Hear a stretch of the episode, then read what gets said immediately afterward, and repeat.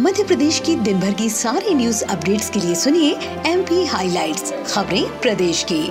राज्यपाल श्री मंगू भाई पटेल ने भोज मुक्त विश्वविद्यालय की स्थापना के 29वें वर्ष में पहली बार आयोजित किए गए स्थापना दिवस कार्यक्रम को मिंटो हॉल में संबोधित कर कहा कि नई शिक्षा नीति को जमीनी हकीकत बनाने में दूरवर्ती शिक्षा की महत्वपूर्ण भूमिका है। मुख्यमंत्री श्री शिवराज सिंह चौहान 2 अक्टूबर शनिवार को जन कल्याण और स्वराज अभियान में नीमच ज़िले के जावत से सूक्ष्म लघु, मध्यम और औद्योगिक नीति तथा निवेश विभाग के 133 उद्योगों को प्रदेश के विभिन्न औद्योगिक क्षेत्रों में औद्योगिक भूखंडों का वर्चुअल माध्यम से आशय पत्र प्रदान करेंगे।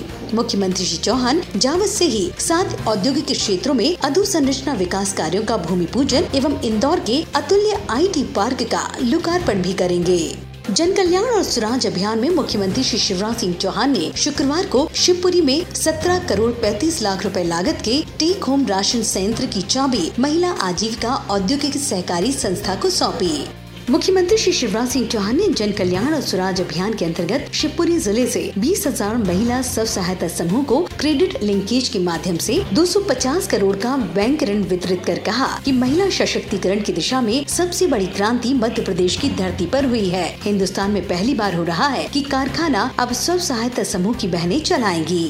मुख्यमंत्री श्री शिवराज सिंह चौहान ने अंतर्राष्ट्रीय वृद्ध जन दिवस पर प्रदेशवासियों को बधाई देते हुए जानकारी दी कि केंद्र और राज्य सरकार द्वारा वरिष्ठ जन और वृद्ध जन के हित में अनेक कल्याणकारी कार्यक्रम संचालित किए जा रहे हैं। मुख्यमंत्री श्री शिवराज सिंह चौहान ने भिंड ज़िले में बस और डंपर के बीच हुई सड़क दुर्घटना पर गहरा शोक व्यक्त किया है। उन्होंने मृतकों के परिवार के प्रति शोक संवेदनाएँ व्यक्त कर ईश्वर से दिवंगत आत्माओं की शांति और घायलों के शीघ्र स्वस्थ होने की प्रार्थना की है। तो आज एम पी हाईलाइट्स में इतना ही। मिलते हैं अगली अपडेट्स के साथ। सुनते रहिए एम पी हाईलाइट खबरें प्रदेश की।